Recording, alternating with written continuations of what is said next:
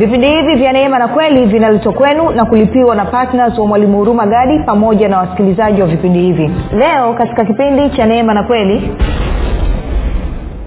Ukitaka kumjua yesu kristo ambaye ni mwana wa mungu pekee ambaye anaweza kukufunulia na kukujulisha hilo ni baba.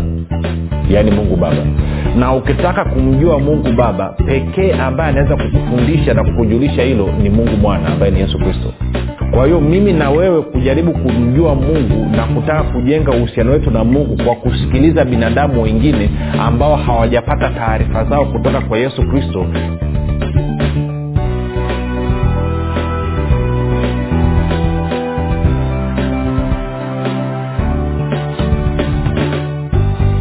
popote pale ulipo rafiki ninakukaribisha katika mafundisho ya kristo kupitia vipindi vya neema na kweli. Jina langu naitwa hurumagadi ninafuraha kwamba umeweza kuungana nami kwa mara nyingine tena ili kuweza kusikiliza kile ambacho bwana wetu yesu kristo ametuandalia.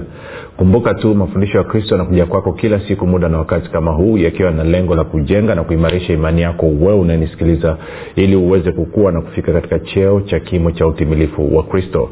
Kwa lugha nyingine ufike mahali uweze kufikiri kama kristo uweze kuzungumza kama kristo na uweze kutenda kama kristo.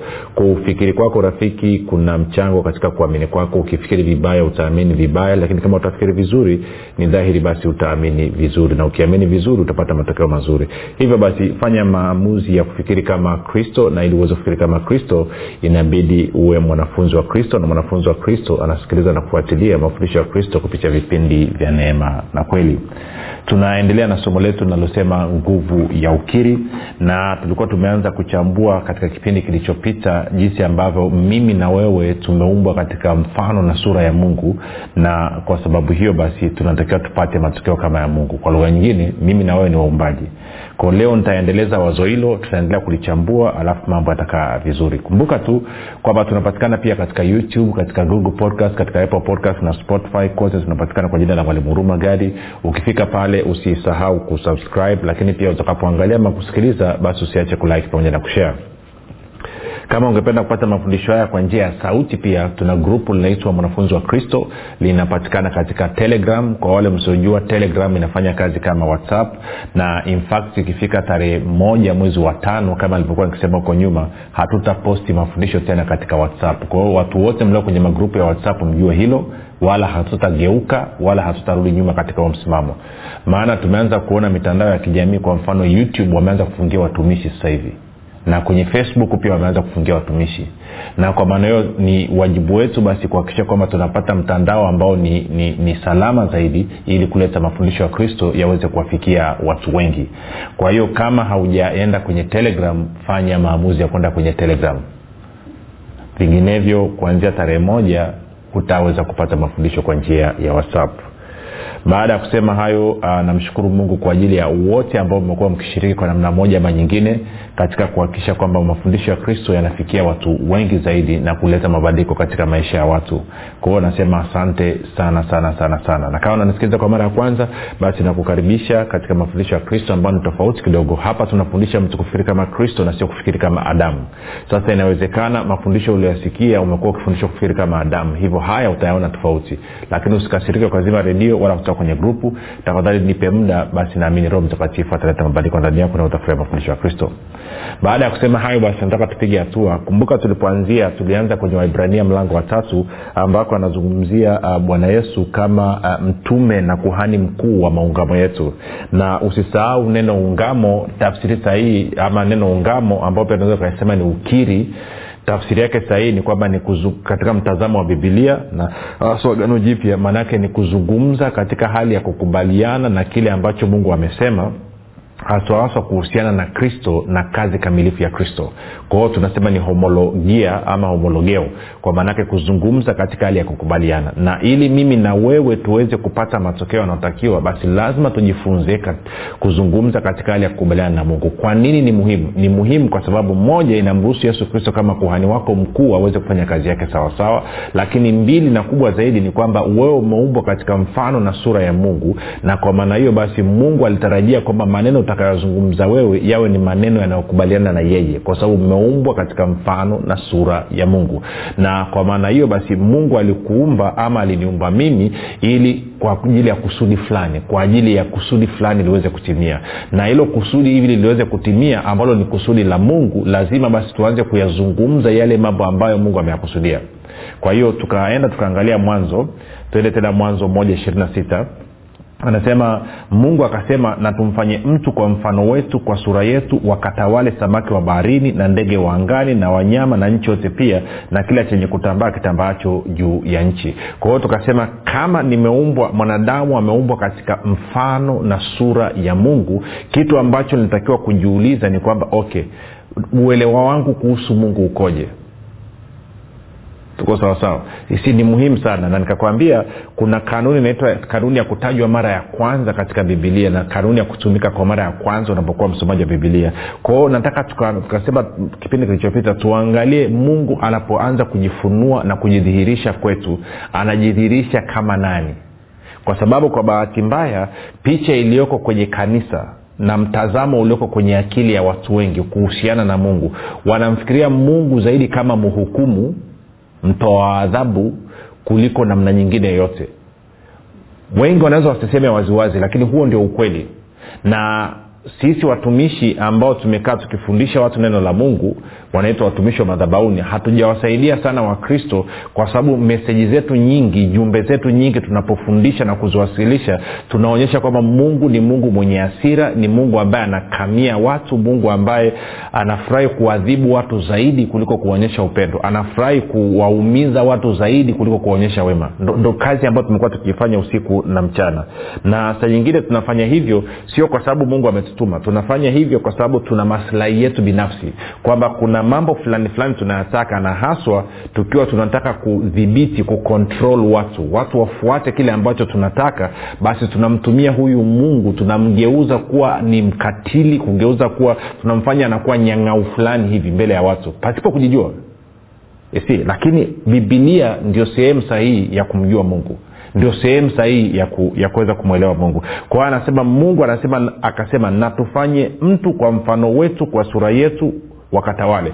Kwao maanake mungu baba anazungumza na mungu mwana na anazungumza na mungu roho mtakatifu. Wanasema tufanye mtu kwa mfano wetu na sura yetu alafu tuwape mamlaka ya kutawala. Sasa nikakwambia kwa sababu hiyo basi lazima nijue kwamba mungu anapojifunua kwa mara ya kwanza anajifunua kama nani. Na labda kabla ya kwenda kuonyesha hapo niweke kitu kimoja. Siku yoyote utakapotaka kujua kuhusu mungu utakapotaka kumwelewa mungu haswa wewe uliyezaliwa mara ya pili wewe ambaye umeingia katika uhusiano na mungu kupitia agano la bwana na mwokozi wetu yesu kristo wewe unatakiwa ujifunze kuhusu mungu kutokea kwa yesu kristo labda nitumie fursa hii hapa kuweka hichi kitu sawa kidogo kabla ya kuendelea na hilo wazo nilikuwa nalisema alafu tutalirudia hilo wazo. Kwao moja kwa moja nataka tuende kwenye matayo ingine ni muhimu tukaweka hivi vitu sawa hivi kwa sababu mtazamo na picha yetu kuhusiana na mungu inakuwa ina, ina, ina shida. Unajua wakati wakati mungu ananiagiza ana, ana, ana, ana kuanza kufanya kazi yake kati ya vitu vya kwanza kabisa aliniambia akaniambia nenda kawaambie watu wangu nenda kawafundishe nenda kawaonyeshe kawadhihirishie waziwazi kwamba mimi mungu ni mungu niliye mwema ni baba niliyejaa upendo na ni rafiki niliye mwaminifu. Akasema ukiweza kuwaonyesha hayo mambo matatu na watu wakakubaliana kwa maana ya kuamini na ku anza kuishi maisha yao katika ufahamu huo akanyambia utakuwa umefanya kazi yangu kwa ukamilifu. Akanyambia picha walionayo watu kuhusu mimi ni kwa, picha walionayo ni kwamba mimi ni, ni jaji ni mhukumu nimekaa kwenye kiti pale kazi yangu ni kuhukumu watu wa, wa, wa, watu wanaona kwamba niko kinyume nao zaidi kuliko kuwa upande wao. Ndio maana likitokea janga lolote katika jamii kitu cha kwanza sema mungu amempiga mungu amemfanyia hivi mungu amemfanyia hivi mungu amemfanyia hivi. Mtu anaenda anakunywa pombe ana, ana, ana, anapitiliza figo na maini yanaungua na zile pombe kali alafu anasema mungu amemchapa. Si mungu amemchapa kwa sababu alikataa kuacha pombe. Kwao mambo yote mabaya na haijasaidia sana kwa wale wanaojua wanaojua sheria unaposoma sheria ukienda mahakamani kuna vitu vingine wanasema acts of god kwamba ni matendo ya mungu kwamba labda imetokea uh, mafuriko yakasomba nyumba. Wanasema hayo ni acts of god matendo ya mungu. Ama imetokea radi imepiga mahali nyumba imeungua. Wanasema acts of god. Kwa hiyo mungu amesingiziwa vitu vingi sana. Sasa ukitaka kumwelewa mungu ili uweze kufika mbali katika uhusiano wako na mungu lakini pia katika wewe kuishi maisha ambayo mungu aliyokusudia uyaishi hapa ni vyema ukajifunza kuhusu mungu kutoka kwa bwana wetu yesu kristo ukitaka kujua sifa na tabia ya mungu ni vyema ukaenda ukajifunza kutokea kwa bwana wetu yesu kristo. Kwa hiyo nataka tende kwenye matayo kumi na moja uh, mstari wa ishiri na saba. Huyu ni bwana yesu anaongea. Anasema akasema nimekabidhiwa vyote na baba yangu wala hakuna amjuae mwana ila baba wala hakuna amjuae baba ila mwana na yeyote ambaye mwana apenda kumfunulia. Kwa, kwa, kwa lugha nyingine anasema wewe huwezi ukitaka kumjua yesu kristo ambaye ni mwana wa mungu pekee ambaye anaweza kukufunulia na kukujulisha hilo ni baba. Yaani mungu baba. Na ukitaka kumjua mungu baba pekee ambaye anaweza kukufundisha na kukujulisha hilo ni mungu mwana ambaye ni yesu kristo. Kwa anasema hakuna mtu mwingine anayemjua mungu baba isipokuwa mungu mwana na yeyote ambaye mungu mwana ataamua kumfunulia na kumjulisha jinsi baba alivyo. Kwa hiyo mimi na wewe kujaribu kumjua mungu na kutaka kujenga uhusiano wetu na mungu kwa kusikiliza binadamu wengine ambao hawajapata taarifa zao kutoka kwa yesu kristo lazima uingie vichakani. Lazima upate ufahamu usiokuwa sahihi. Kwa hiyo hilo la kuzingatia sana na watu wengi hawajajua. Na kwa bahati mbaya leo hii nizungumze kidogo. Maana tunapiga stori tu hapa. Si kipindi chetu bwana. Umenikaribisha nyumbani kwako tunakaa tunapiga stori tunazungumza. Tumeachia watu wasiomjua mungu watueleze kuhusu mungu. Na ndio maana watumishi wengi naweza nkadiri kusema asilimia 99 labda na pointi hawamjui mungu. Na ndio maana mafundisho yao yote yamejikita kwenye agano la kale. Hawathubutu kwenda kwenye agano jipya na wakizungumza na kufundisha hawazungumzi na kufundisha kumwelezea mungu kama vile ambavyo bwana yesu kristo alimfunua. Kwa mfano twende nikuonyeshe mfano mmoja mdogo kumbuka bwana yesu anasema hakuna mtu anayemjua baba isipokuwa mungu mwana na yeyote ambaye mungu mwana anaamua kumfunulia ama kumjulisha. Na kwa sababu hiyo basi uki, uki, unaweza ukaangalia mifano. Nakumbuka sehemu nyingine bwana yesu akasema kwamba ukiniona mimi umemwona baba ukiniona mimi umemwona baba. Na hiyo ni kwenye yohana kumi na nne ukasoma msarule wa, wa, wa tisa pale. Sasa tunafahamu kuna matukio fulani fulani ambayo yalitokeza na bwana yesu akashughulika nayo. Kwao ukiangalia jinsi ambavyo bwana yesu alishughulika na hayo matukio itakupa picha sahihi ya mungu ni nani. Kwao siku zote hakikisha kwamba unafanya hivyo. Sasa baada ya kusema hayo nadhani imetosha. Kwao turudi ule kwenye mwanzo. Kwao kwenye mwanzo moja ishiri na sita alikuwa anasema kwamba natufanye mtu kwa mfano wetu na sura yetu tuwape mamlaka ya kutawala. Na kwa maneo kama nimeumbwa katika sura na mfano wa mungu basi nataka kumjua huyu mungu yukoje nafanana naye kwenye eneo lipi? Ama katika mambo yepi? Na kati ya jambo mojawapo ambalo nafanana nalo tunapata kwamba wakati anaumba aliumba kwa kusema. Kwao mwanzo mlango wa kwanza mstari wa kwanza tena tusome mpaka mstari wa tatu. Anasema hapo mwanzo mungu aliziumba mbingu na nchi nayo nchi ilikuwa ukiwa tena utupu. Na giza lilikuwa juu ya uso wa vilindi vya maji. Roho ya mungu ikatulia juu ya uso wa maji tatu. Mungu akasema iwe nuru ikawa nuru. Mungu akaiona nuru ya kuwa ni njema. Mungu akatenga nuru na giza. Mungu akaliita nuru mchana na giza akaliita usiku. Ikawa jioni ikawa asubuhi siku moja ama siku ya kwanza. Tene taratibu. Angalia anasema mungu aliumba kwao mstari wa kwanza kabisa anasema hapo mwanzo mungu aliziumba mbingu na nchi. Kwao tunapata picha rafiki kwamba mungu ni mungu muumbaji. Hiyo ndio sifa ya kwanza. Huwa napenda kusema hivi kwamba mungu anajifunua na kujidhirisha kwetu kwamba yeye ni mungu mchapakazi mungu muumbaji. Na bibilia inatufunulia kwamba huyu mungu sio tu kwamba ni muumbaji na sio tu kwamba ni mungu mchapakazi lakini anachapa hii kazi anafanya hii kazi kwa niaba ya mwanadamu maanake ukisoma stori nzima ya uumbaji katika mwanzo mlango wa kwanza unaona aliumba kila kitu. Baadaye wa mwisho kabisa kuja kumuumba ni mwanadamu. Na kwa maana hiyo tunaweza tukathubutu kusema kwa ujasiri wote kabisa kwamba mungu aliumba hii dunia kwa ajili ya mwanadamu. Na kwa maana hiyo kila kitu alichokuwa anakifanya alikuwa anakifanya kwa ajili ya mwanadamu.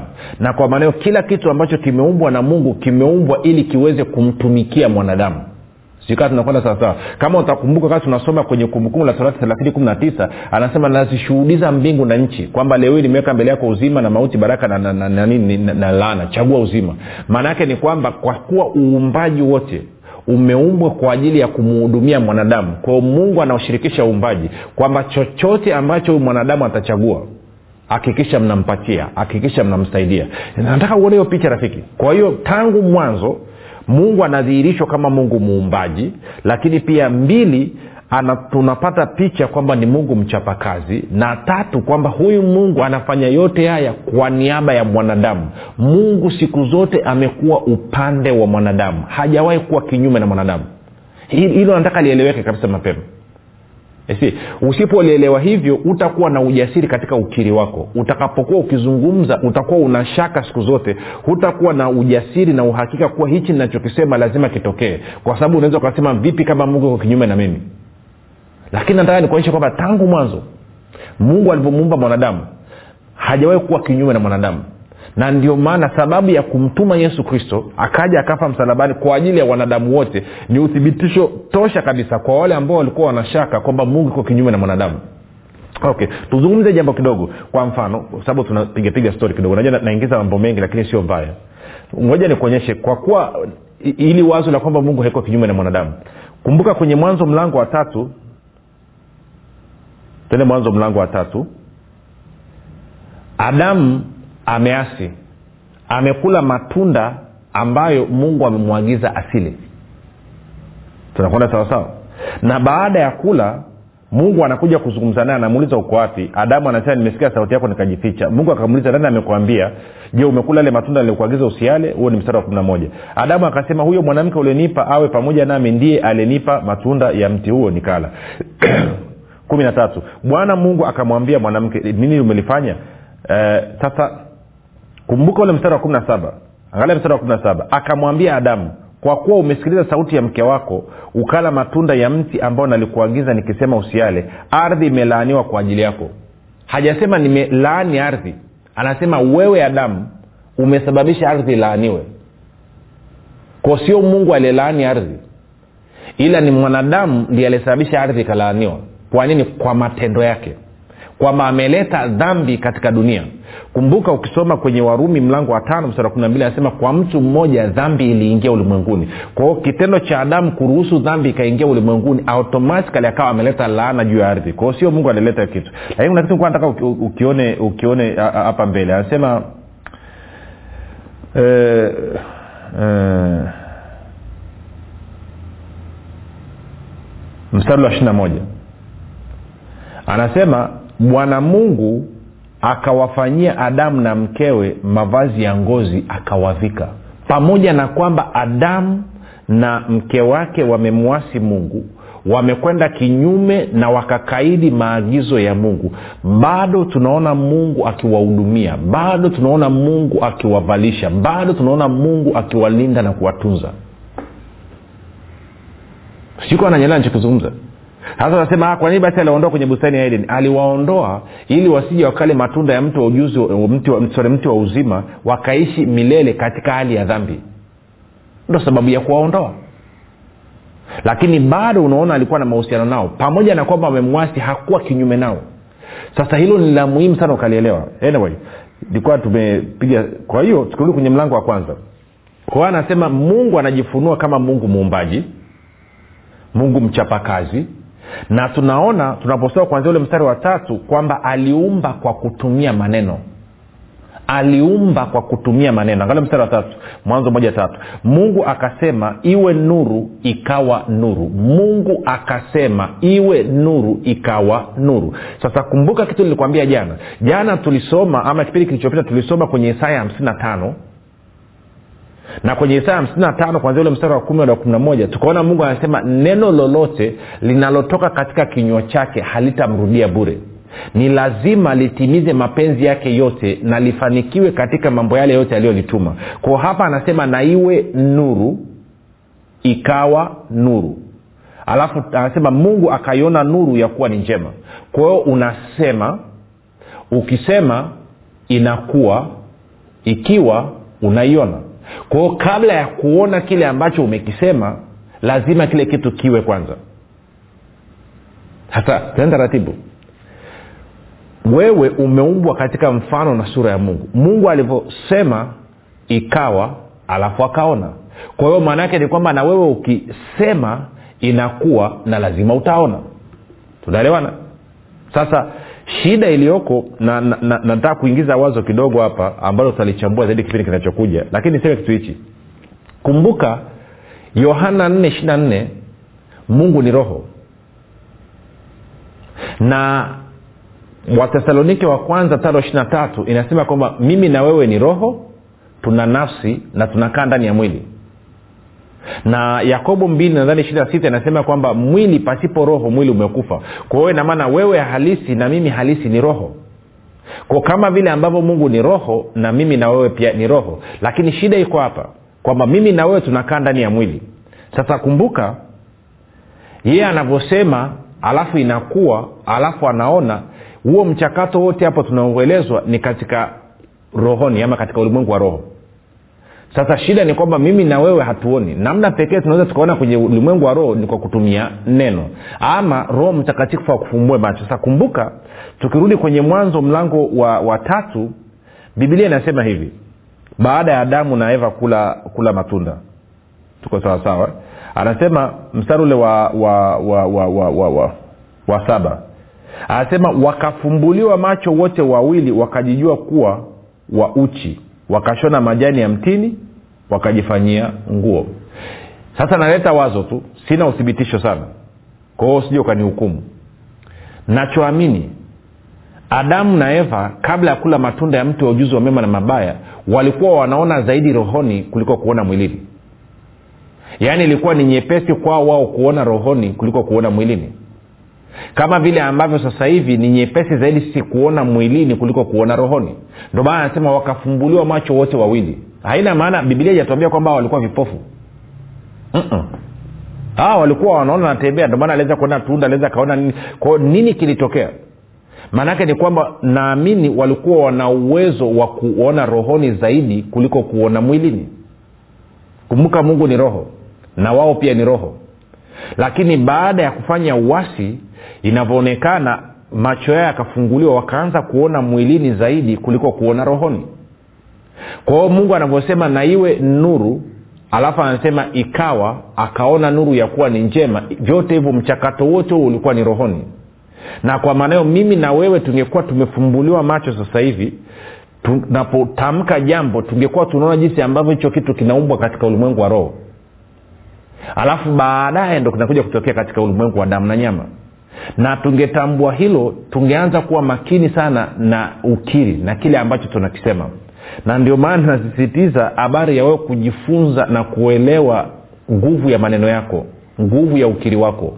Maisha ulionayo sasa hivi ni matokeo ya yale ambayo umeyazungumza jana wiki iliyopita mwaka uliopita na miaka kadhaa iliyopita. Kwa lugha nyingine chochote ambacho unakiona katika mazingira yako sasa hivi ni kwa sababu ya kuzungumza kwako. Chochote ambacho unakifanyia kazi sasa hivi ni matokeo ya kuzungumza kwako. Ni matokeo ya maneno yako. Na hutakaa uwe na maisha mazuri na uwe na maisha ambayo mungu alikusudia mpaka siku utakapojifunza kutumia kinywa chako na kuzungumza maneno ambayo yanakubaliana na kile ambacho mungu amekisema. Hilo ni la muhimu sana. Kwa maana gani? Wewe na mimi tumeumbwa katika mfano na sura ya mungu na kila ambacho tunakizungumza tunakitamka. Tunapomaliza kukitamka kinaumbika katika ulimwengu wa roho kinakuwa ni halisi katika ulimwengu wa roho. Na muda si mrefu kinakuja kutokeza katika damu na nyama. Kwa sababu waibrania kumi na moja mstari wa tatu anasema kwa imani twafahamu ya kuwa ulimwengu uliumbwa kwa neno la mungu. Hata vitu vinavyoonekana vikatokana na vitu visivyoonekana. Sasa hilo utalijadili katika kipindi kinachokuja. Lakini nikuambie tu kama hujapata nakala ya kitabu chako cha nguvu ya ukiri ni si chonde chonde tafuta nakala yako. Ni muhimu ili uweze kuyaelewa. Kile usichokijua kinakuua rafiki. Kinachokuletea shida na mateso kiko chini ya pua yako. Ni huo mdomo wako. Ukiurekebisha mdomo wako umerekebisha maisha yako. Yakobo akasema mtu anayeweza kurekebisha ulimi wake anaweza kudhibiti ulimi wake basi ameweza kudhibiti nani mwili wake wote maisha yake yote. Na wewe kinachokutesa ni hicho kilichoko chini ya pua yako. Na ukitaka kuweka marekebisho hakikisha umepata kitabu cha nguvu ya ukiri sasa ukiri muhimu kuliko wote ni ukiri wa kumpokea yesu kristo. Maanake ukimpokea unapata uzima wa milele na unakuwa na uhusiano na mungu. Kwao fanya maombi yafuatayo kama hujafanya hivyo. Sema bwana yesu ninaamini kuwa wewe ni mwana wa mungu. Ulikufa msalabani ili uondoe dhambi zangu zote kisha ukafufuka ili mimi niwe mwenye haki. Nakiri kwa kinywa changu ya kuwa wewe ni bwana kwa maombi yao mafupi kabisa ninakukaribisha katika familia ya mungu. Tukutane kesho muda na wakati kama huu. Jina langu naitwa huruma gadi na yesu ni kristo na bwana.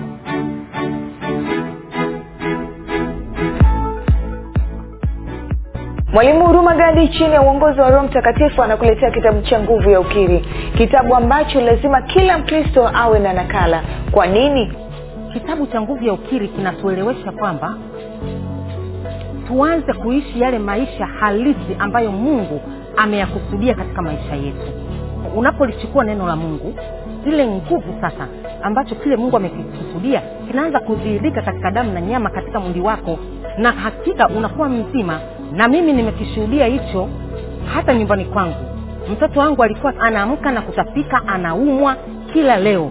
Lakini baada ya kuanza kuwakirisha watoto kwamba mnakitakiwa kukiri positive kukiri kile ambacho mungu amekisema kwamba wewe ni mzima humu mpaka leo magonjwa ndani ya nyumba yangu hakuna tena kwa sababu ya kile ambacho mungu amekisema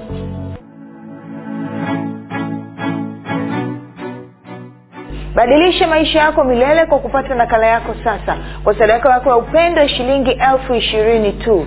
Kwa kupiga simu namba 7645242 au 7895242 au 6735242 nitarudia 7645242 au 7895242 au 6735242